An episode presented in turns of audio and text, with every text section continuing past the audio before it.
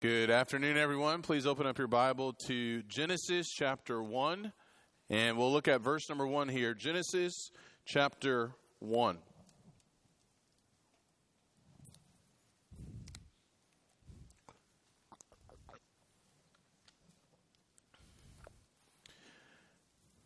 Great to see everybody here this afternoon. I know we have more guests here with us. Thank you for being here as we continue to study from the Holy Scriptures and as we begin or continue our study with popular questions that people have. Genesis 1 and verse number 1, the Bible says, In the beginning, God created the heavens and the earth. That's how the Bible begins. And this verse sets the tone for the rest of the book. In the beginning, God. The Bible makes it very clear, Moses makes it very clear as he penned this, that God is. God has always been and will always be. In the beginning, God. And one can never talk too much about the creator of the heavens, the creator of the heavens and the earth. God is amazing. God is good. God is holy. God is righteous. God is love. And talking about him, it never gets old. In Romans chapter 11 and verse number 33, there's a passage here, or a verse here from Paul. In Romans chapter 11 and verse number 33, where Paul said this, Romans 11 and verse number 33 Oh, the depth of the riches, both of the wisdom and knowledge of God, how unsearchable are his judgments and unfathomable his ways. I believe Paul is helping us to, to see just how amazing our God truly is.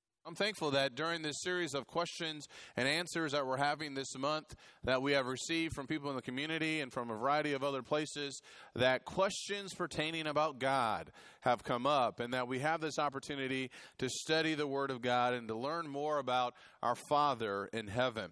Now, our goal is to always answer Bible questions with Bible answers, and so I encourage you to follow along as we begin our study tonight as we look about or look at some questions pertaining to God. There were four big questions that were asked. We only have time for three, all right? The sermon in the morning was three pages of notes. This is four, so we definitely can't do four, all right? So there's three questions, and we're going to move. So get ready to go right now, all right? So the first question is this, and I invite you to study along and follow along as we go through uh, these questions here. Question number one Why was God not born?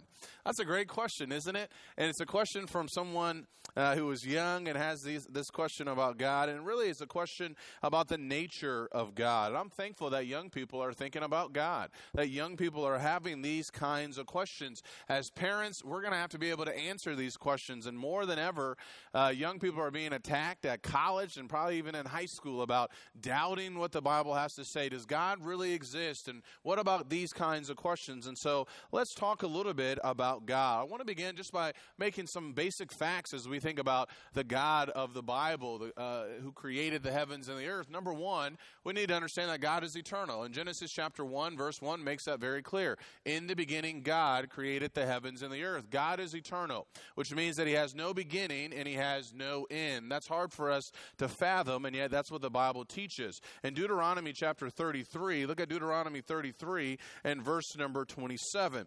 In Deuteronomy chapter 33 and verse number 27, we see that this is how God is described. Deuteronomy chapter 33, verse number 27. The eternal God is a dwelling place, and underneath the everlasting arms, and he drove out the enemy from before you and said, Destroy. Notice that Moses said he described God as the eternal God. So God has no beginning and he has no end. Look at Genesis chapter 17 and verse number 1. From Genesis 17 and verse number 1, we see the power of God, that God is omnipotent, that he's all powerful. In Genesis 17 and verse number 1, the interaction between God and Abraham in Genesis 17, verse number one, we see how God is described in this particular setting. Genesis chapter 17 and verse number 1.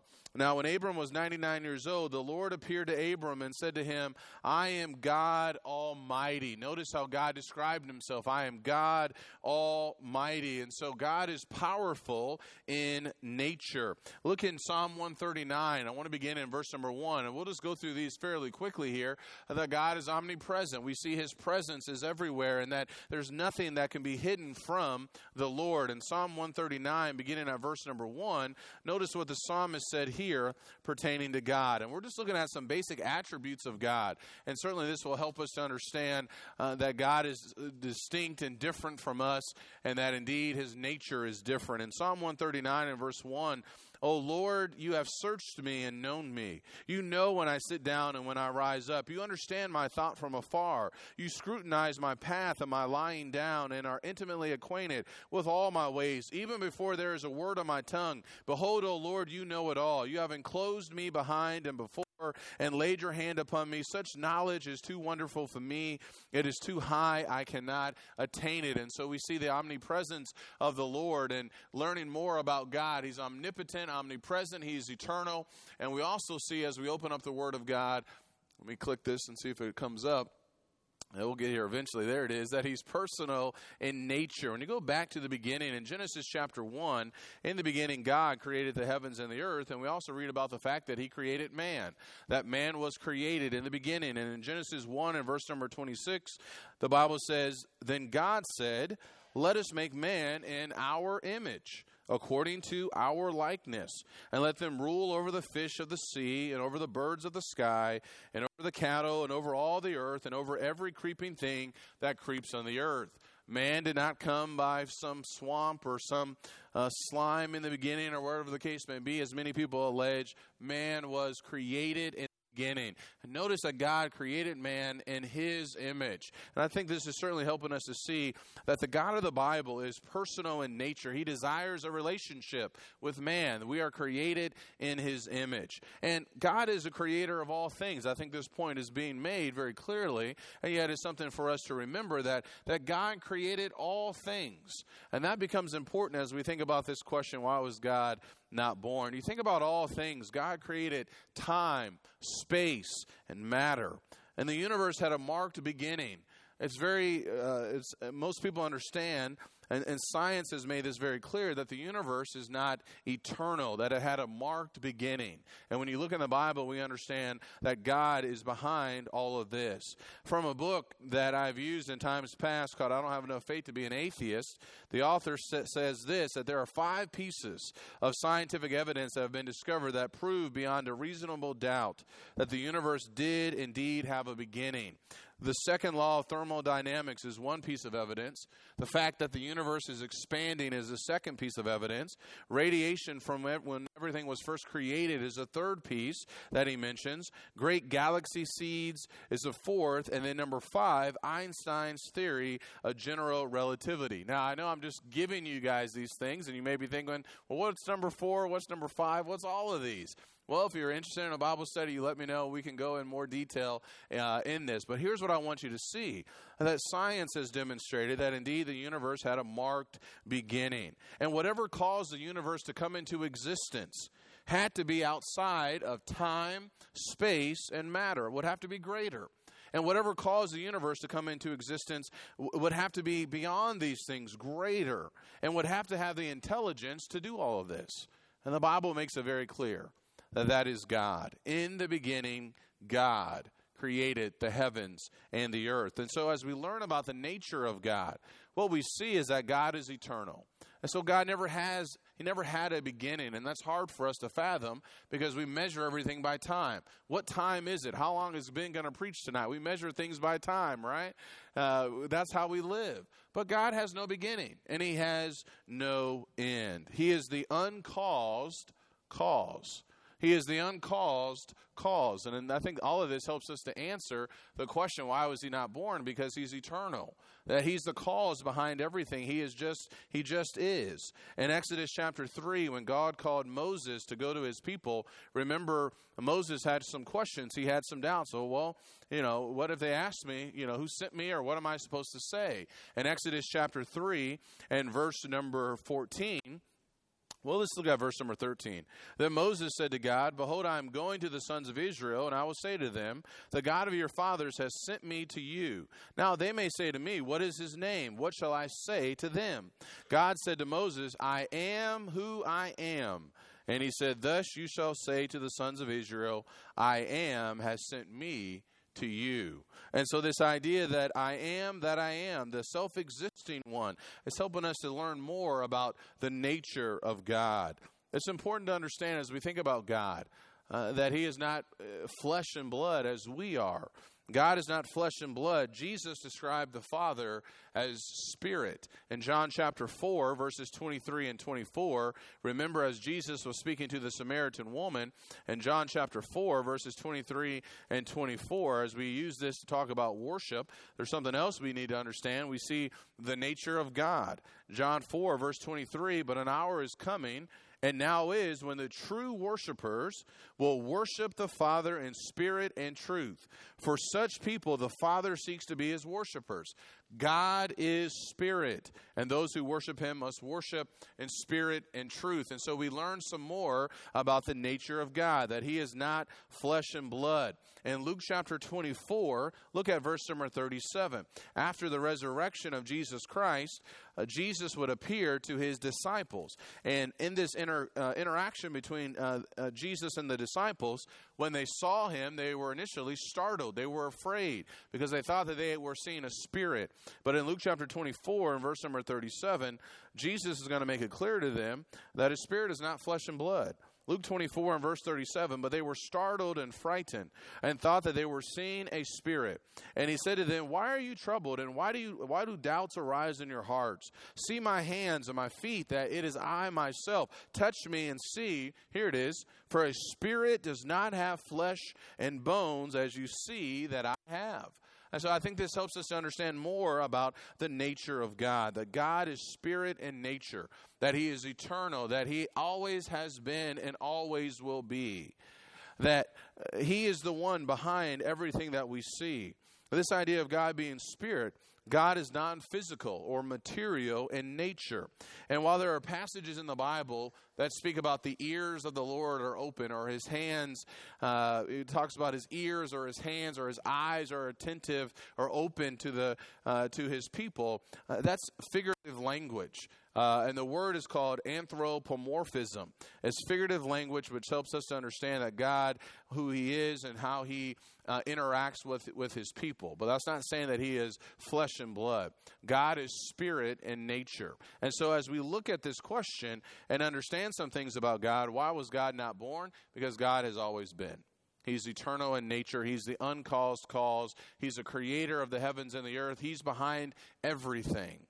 And He is the one. In the beginning, God created the heavens and the earth. He's the cause behind all that we see. And there's nothing greater than Him. There's nothing beyond Him. There's nothing greater than Him. He exists necessarily. Now, that's a lot in just a few minutes of time. If you have more questions about that, then we can talk more about it. But I think that answers that question. And I, just wanted to give you some more information as we talk about uh, the nature of God. The second question I want to address here, and as we're addressing these questions, the second one in particular, uh, there's a lot of things that could be said about this. And there's a lot of people in our world, uh, and even here right now, that, that are hurting and sometimes have questions about why certain things happen or why does God allow certain things to happen. And this question really goes to that, to that point. Someone asked the question, why does God allow evil?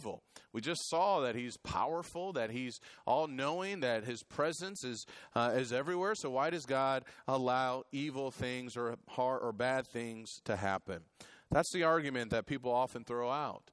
He is powerful, so why doesn't he just stop these evil things that we see? Well, I think there are a couple of thoughts pertaining to the question of evil that we need to address. One is what do people mean when they say evil? Why does God allow bad things or evil things to happen? What exactly are people talking about when they speak about these evil things? I think there could be a couple of things. One, some may be referring to the moral evil or sin that they see that has taken place in the world by people who are hurt by others. I think that's what some are talking about.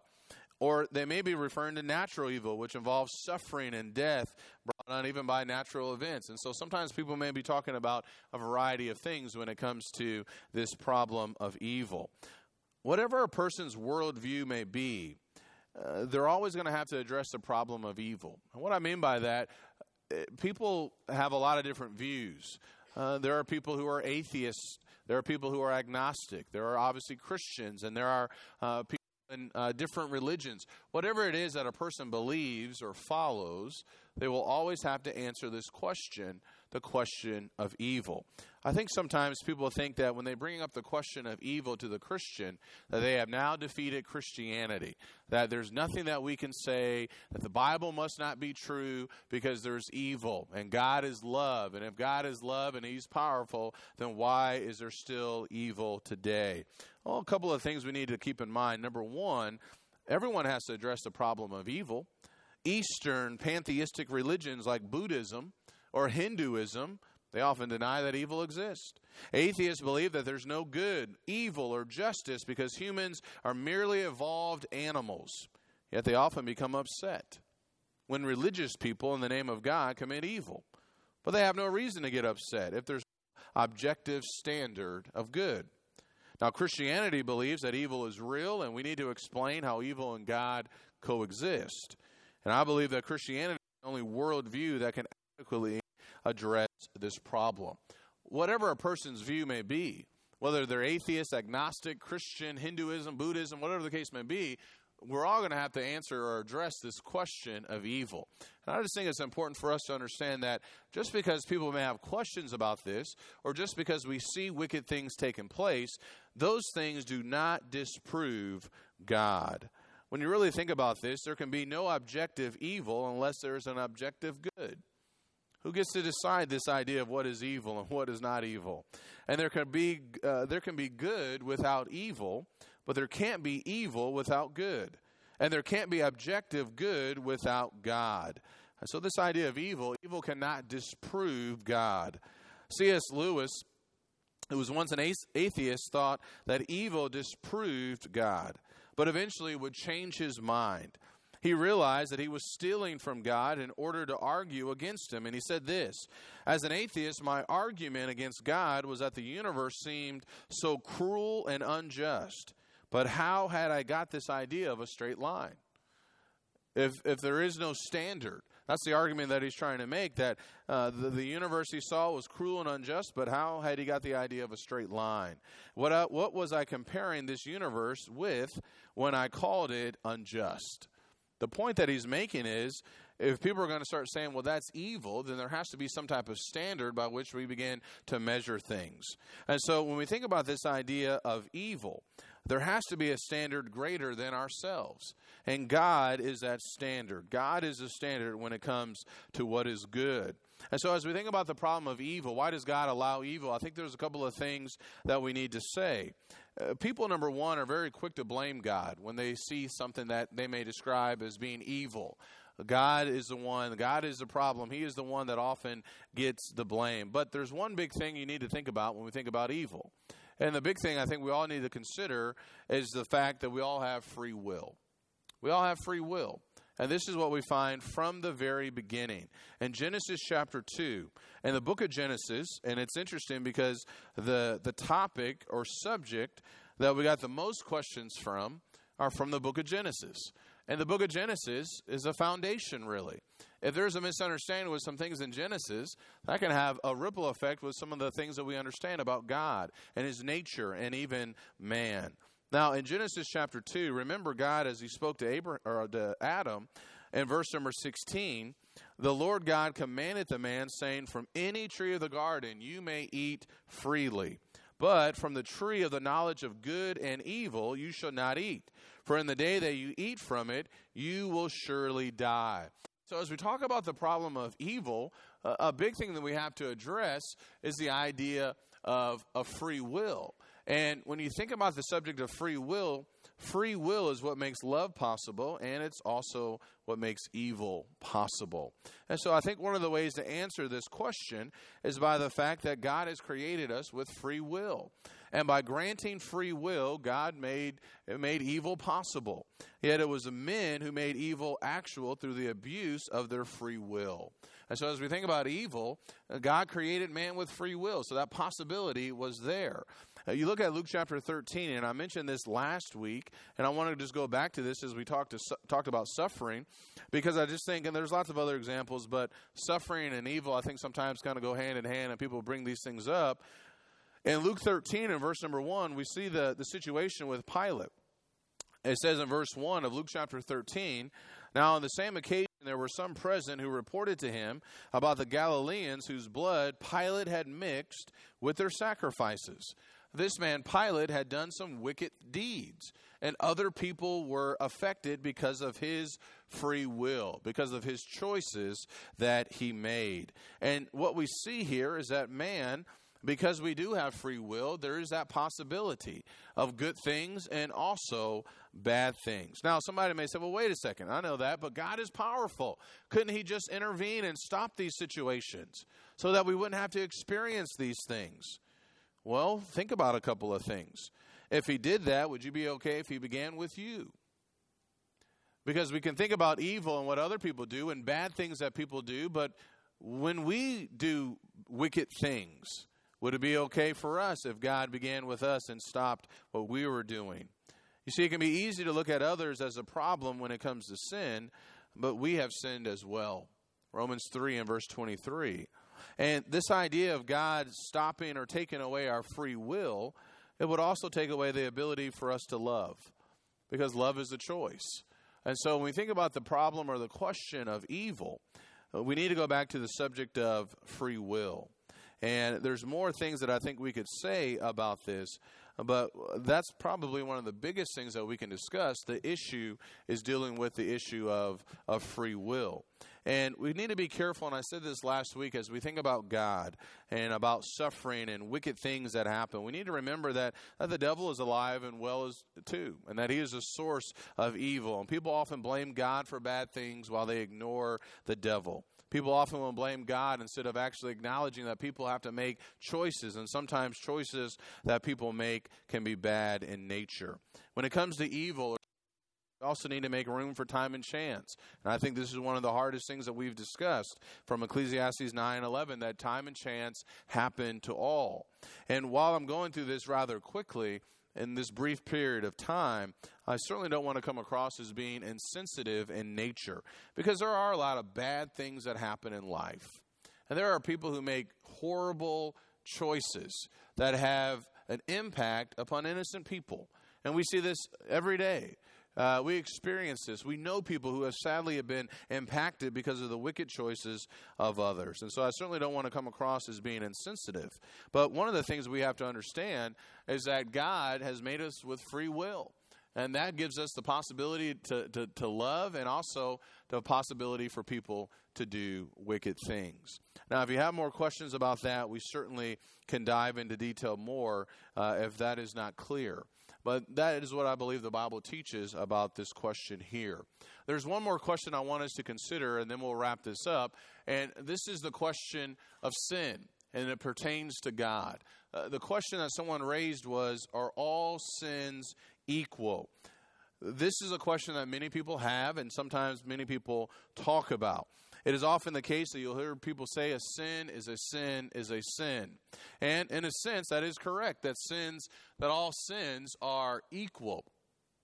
The Bible makes it very clear that sin uh, is wicked in the eyes of God, that it is a violation of the will of God. Look over in 1 John chapter 3. 1 John chapter 3 and verse number 4. And as we talk about this issue, sin is something that a lot of people don't talk about at all. There are many congregations where sin is not preached on or anything like that. We need to talk about this because sin is a violation of the will of God. In 1 John chapter 3 and verse number 4, the Bible is clear, everyone who practices sin also practices lawlessness, and sin is lawlessness. The Bible is clear that sin is a violation of the will of God. In Romans chapter 6 and verse number 23, Romans chapter 6 and verse number 23, listen to what Paul said here as he spoke about sin. Romans chapter 6, verse number 23, notice what Paul said here. For the wages of sin is death, but the free gift of God is eternal life in Christ Jesus our Lord. All sin will separate one from being in fellowship with God if not repented of. And that point needs to be made very clear. That in a sense, all sins are equal, that they are a violation of the will of God. And if not repented of, uh, sin will cause us to be eternally separated from our Father in heaven. Do we all agree with that? We understand the serious nature of sin, that in a sense, yes, all sins are equal. And yet, I will say this that at times there is some danger with this idea that a sin is a sin is a sin. A, a, preacher once said this as he was talking about this that sometimes people have used that mindset to justify certain behavior that a sin is a sin is a sin. So if if everything is all the same and everything's all equal, then it just doesn't really matter. And certainly that is a that's a terrible mentality to have. And the example that he used, I thought, was pretty good because he said, Think about the man who commits adultery in his heart. Matthew chapter 5 and verse 28, what does that say? Matthew 5 and verse 28 says, But I say to you, so let's go back up and look at verse number 27. You have heard that it was said, you should not commit adultery. But I say to you that everyone who looks at a woman with lust for her has already committed adultery with her in his heart. And so he uses this example of a man who has committed adultery in his heart, which is wrong, which is sinful in nature, which is to be avoided, lusting after another woman. And he said, Well, this man who commits adultery in his heart may think to himself and say, Well, a sin is a sin is a sin. So I guess I'll just go ahead and engage in the actual act of sex with a person. Well, that mindset is wrong too. The first mindset of lusting after another woman is wrong and sinful in nature. And this second mentality or attitude that this man has is also wrong and sinful in nature. But the point that he was trying to make is after all, if all things are equal, then it doesn't really matter. Well, we need to be careful with that. And again, this man was wrong for lusting in his heart, and he's also wrong with this idea that all sin is equal. Some sins are greater than others, and I want to explain by that what I mean. And you think about the civil law, there are certain actions that are going to be more serious than others. And I think we understand that. And I want to give you some examples where the Bible, I believe, makes this clear. Again, I want you also to understand uh, that sin must be repented of. And sin in the eyes of God is a violation of his will. And yet we do find some cases where we see this emphasis pertaining to certain actions or to certain sins. Look over in John chapter 19. In John chapter 19, during the trial of Jesus here, John chapter 19, we find that Jesus, in, in John, John chapter 18, this is where the story really begins. In John chapter 18, we find Jesus was with Caiaphas. In John 18 and verse number 13, the Bible says that they led him to Annas first, for he was father in law of Caiaphas, who was high priest that year.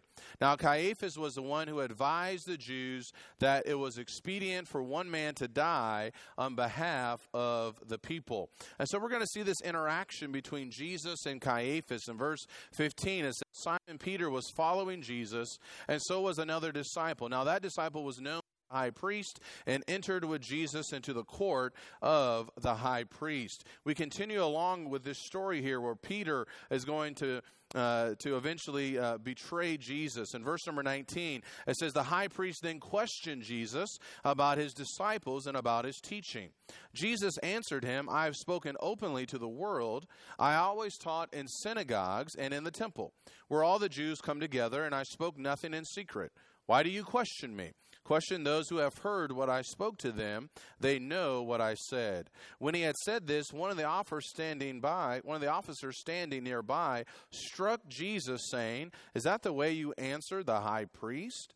Jesus answered him, If I have spoken wrongly, testify of the wrong. But if rightly, why do you strike me? So Annas sent him bound to Caiaphas, the high priest. So we see this interaction here taking place in verse number 28 of John 18. It says, Then they led Jesus from Caiaphas into the praetorium, and it was early, and they themselves did not enter into the praetorium so that they would not be defiled, but might eat the Passover. Therefore Pilate went out to them and said, What accusation do you bring against this man? In the process of time, Jesus is going to uh, going to be given to, to Pilate. In John chapter 19, and I'm kind of giving you this background to understand what's going on. Look over in John chapter 19. In John chapter 19, beginning in verse uh, number 10, John chapter 19, Pilate is with Jesus. So Pilate said to him, you do not speak to me. Uh, do you not know that I have authority to release you and I have authority to crucify you? Jesus answered, You would have no authority over me unless it had been given you from above. Now, here's what I want you to see. He said, For this reason, he who delivered me to you has the greater sin. Notice the language that Jesus said that the one who had delivered him to Pilate, and I believe he's going back to Caiaphas here, he said, The one that has delivered me to you has the greater sin. And so that word greater there is being used as a comparison. Caiaphas had the greater sin as compared to Pilate. Now, sin is going to keep people separated from God, if not repented of. And we are trying to make that point clear. But I want you to see that Jesus said that Caiaphas had the greater sin, he had the weightier blame and fault. And so when we think about this question of are all sins equal, I think it is important that we understand how this language is being used. Yes, all sins are a violation of the will of God, and all sins could potentially lead to death if not repented of. But notice that Jesus said that Caiaphas had the greater sin.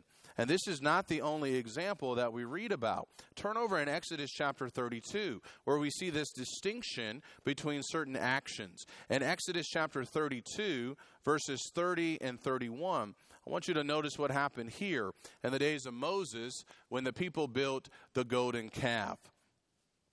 And I'm going to catch up with my slides here. We've already made this point.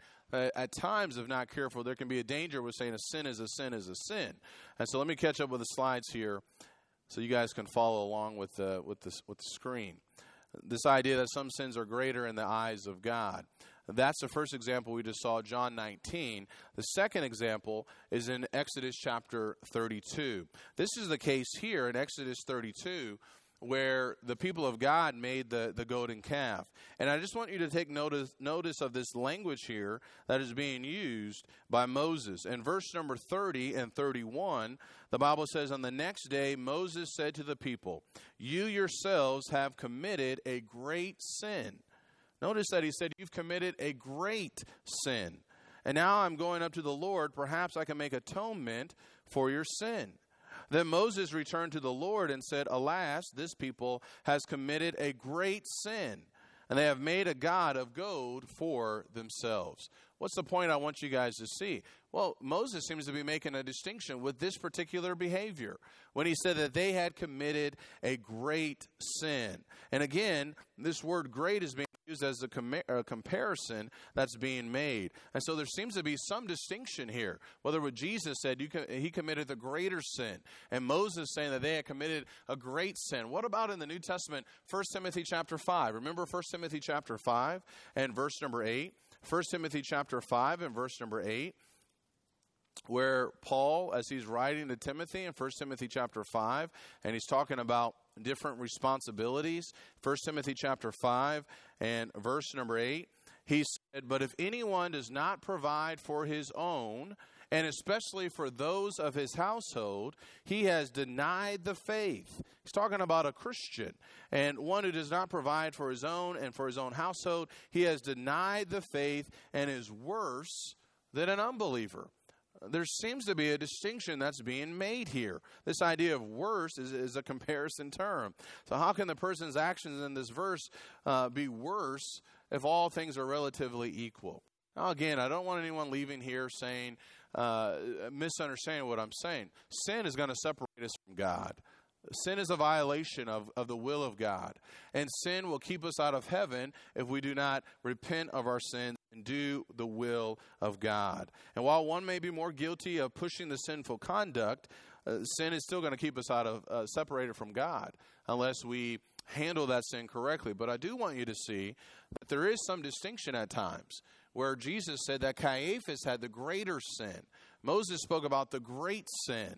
And now Paul is saying that individuals who conduct themselves in this manner are worse than an unbeliever. And I think there are some principles that we can use as we think about this subject are all sins equal? Number one, I want you to think about this the idea of unintentional sin versus sin that is defiant in nature. When you go back to the Old Testament in the days of, of Moses here, go back to Numbers chapter 15, and I think this will help us to understand what the distinction that should be made as we think about this subject here. In Numbers chapter 15, beginning in verse number 27. In the Old Testament, we see this distinction between unintentional sins as to a sin that may have been defiant in nature. They're still both sin and they both need to be handled correctly. And yet there is a distinction here. In Numbers chapter 15 and verse number 27, the Bible says, Also, if one person sins unintentionally, some translations may say unwittingly, then he shall offer a one year old female goat for a sin offering. The priest shall make atonement before the Lord for the person who goes astray. He sins unintentionally, make an atonement for him that he may be forgiven You should have one law for him who does anything unintentionally. So I want you to see how Moses is making a distinction with this idea of unintentional sin. Still needs to be addressed, but he is making this distinction. You shall have one law for him, verse 29, who does anything unintentionally for him, who is native among the sons of Israel, and for the alien who sojourns among them. But, so here's a contrast the person who does anything defiantly, some translations may, may say in a presumptive manner or high hand. I think that's talking about the idea of pride. But the person who does anything defiantly, whether he is native or an alien, that one is blaspheming the Lord, and that person shall be cut off from among his people. The point I want you to see here is that a distinction seems to be made with unintentional sin versus sin that is defiant in nature. I know what he says, I'm just not going to do it. I'm going to do what I want to do. And, and while both are wrong, there does seem to be this distinction that is being made. And so I think principle should help us consider as we think about this question here. A sin not repented of is going to keep us separated from God. And we need to make sure that we correct our sinful behavior. And yet, this principle, I think, will help us to give a little bit more insight as we think about this idea are all sins equal? And I also think we need to think about consequences. There are some actions where there will be bigger ramifications or consequences. I think about James chapter 3 and verse number 1. James chapter 3 and verse number 1. And I want you to notice what James said here in James chapter 3 and verse number 1. And this is a scary passage. It's a scary passage for me, especially with what I'm doing at this very moment. But it's a passage that we all need to really think about. In James chapter 3 and verse number 1, let not many of you become teachers, my brethren, knowing that as such we will incur a stricter judgment. Well, he's making a point here that the one who is teaching, the one who has this opportunity to teach and to lead people, he says, you, be, you better be very careful here because you will incur a stricter judgment. And again, there seems to be this distinction that is being made. Teaching God's word is serious business, and there are ramifications with what is taught. And so the one who is teaching really needs to understand that they need to be very careful with how they teach because they will incur a stricter judgment. And again, I think there's some distinction that's being made. 1 John chapter 3 and verse number 15. 1 John chapter 3 and verse number 15.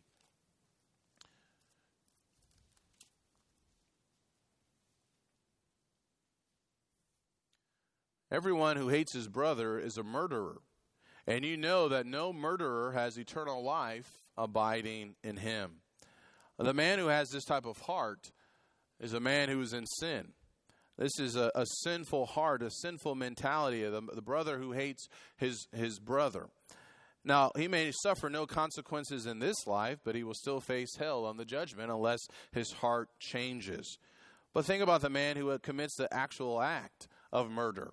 We recognize that there will be greater consequences immediately, like going to prison. And if we can understand that, I think we can understand this idea of a distinction that's being made at times in the scriptures with respect to sin. In 1 Corinthians chapter 5, remember the brother who was caught in adultery. and the behavior that this man was engaged in. Paul told that congregation in Corinth, you need to withdraw yourself from this man immediately. This man is living a life in sin. He's not repenting of his sin. He's not listening. Don't even eat with this man. You separate yourself immediately from this individual. And that certainly is what they needed to do, and it's what we may need to do at times as well. And yet, at times, like in Jude, verse number 20 through 23, we see, I think, a distinction with how certain cases need to be handled. In some cases, like in, in, in 1 Corinthians chapter 5, church discipline, church withdrawal was absolutely necessary. And yet in Jude, verse number 20, I think we can see some distinction that may need to be made at times. He said in verse number 20, But you, beloved, building yourselves up on your most holy faith, praying in the Holy Spirit, keep yourselves in the love of God, waiting anxiously for the mercy of our Lord Jesus Christ to eternal life. And notice what he said here have mercy on some who are doubting Save others, snatching them out of the fire. And on, and on some, have mercy with fear, hating even the garment polluted by the flesh. All I want you to see here is that at times, a distinction may need to be made with a brother in Christ and even what is done.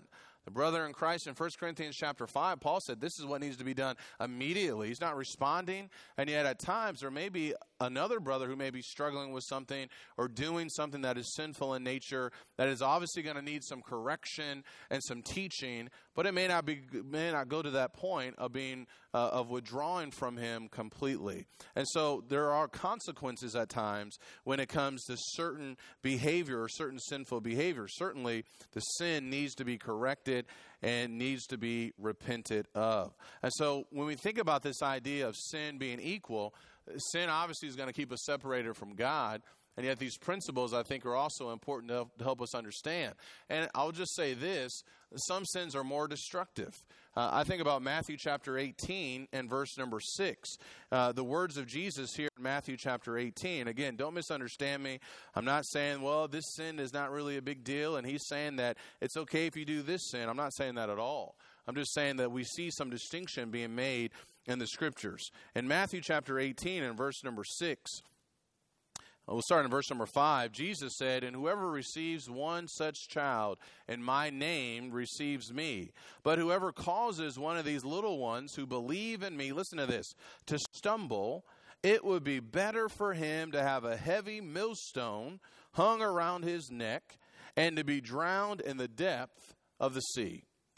Now, I think when you read what Jesus just said here, that a distinction should be made this is a scary passage. And when you think about a sin that may be private in nature, that's still wrong and needs to be repented of, as opposed of living in such a way where we cause others to stumble, we can see that there is a distinction at times with how destructive certain behavior can be. And so I think this is another principle that we need to think about as we think about are all sins equal. Now, I've said a lot here. Maybe somebody has some questions here. And I went through three slides to go through all of this. And I just want to make sure that I'm clear. Sin is a violation in the will of God. We all get that, right? And, and sin can keep us out of heaven. It can keep us separated from fellowship with God. And yet, when you look in the Bible, you see this language of comparison where Jesus said that Caiaphas had the greater sin. And this comparison that's being made of the great sin in the days of Moses as opposed to other behavior. And so, thinking about all these things, I think, should help us to have a better understanding as we consider this topic of sin and this idea of being of sin being equal in nature. Yes, in a sense, sin is is equal because it's a violation of the will of God. And at the same time, these passages that we just looked at, and there's many more. There's many more that we could look at. Help us to see some more distinction that may need to be may need to be made. All sin is wrong, and sin is damaging, and we should always do our best to avoid sin at every cost. God is holy and He is righteous, and He is just, and He is our Creator. And that's why we need to avoid sin, and that's why we need to serve Him. These questions about God, I've gone through this very quickly, and I've preached a very long time tonight, and we've only touched the surface. Well, these questions about God are really powerful. Understanding the nature of God is a big deal because God is, He exists, and we need to follow Him and believe in Him. We need to know that we are made in His image and that He desires a relationship with us. And He desires to save us from our sins. and to lavish us with his grace through his Son, according to Ephesians chapter 1. And so, as we talk about God, and really all of these questions that we're addressing this month, it needs to be more than just kind of a question and answer. What are we going to do with all this information? As we talk about baptism, as we did this morning, for those who have not been baptized, what are you going to do with that information? And as we talk about God tonight, with the information that we've learned, it's not enough just to say, okay, here's a question, here's an answer, but how is this going to impact our lives? Well, hopefully, this will change us or draw closer to God and recognize His power and majesty and recognize the serious nature of sin and that God is still in control even when bad things happen in this world. Hopefully, these questions and answers will help us to draw closer to our Father in heaven. And if you have not obeyed the gospel, hopefully these questions and answers will help you to make the decision to become a follower, a disciple, a Christian, and to put on Christ through baptism. If we can help you out with that, we invite you to come now as we stand and as we sing.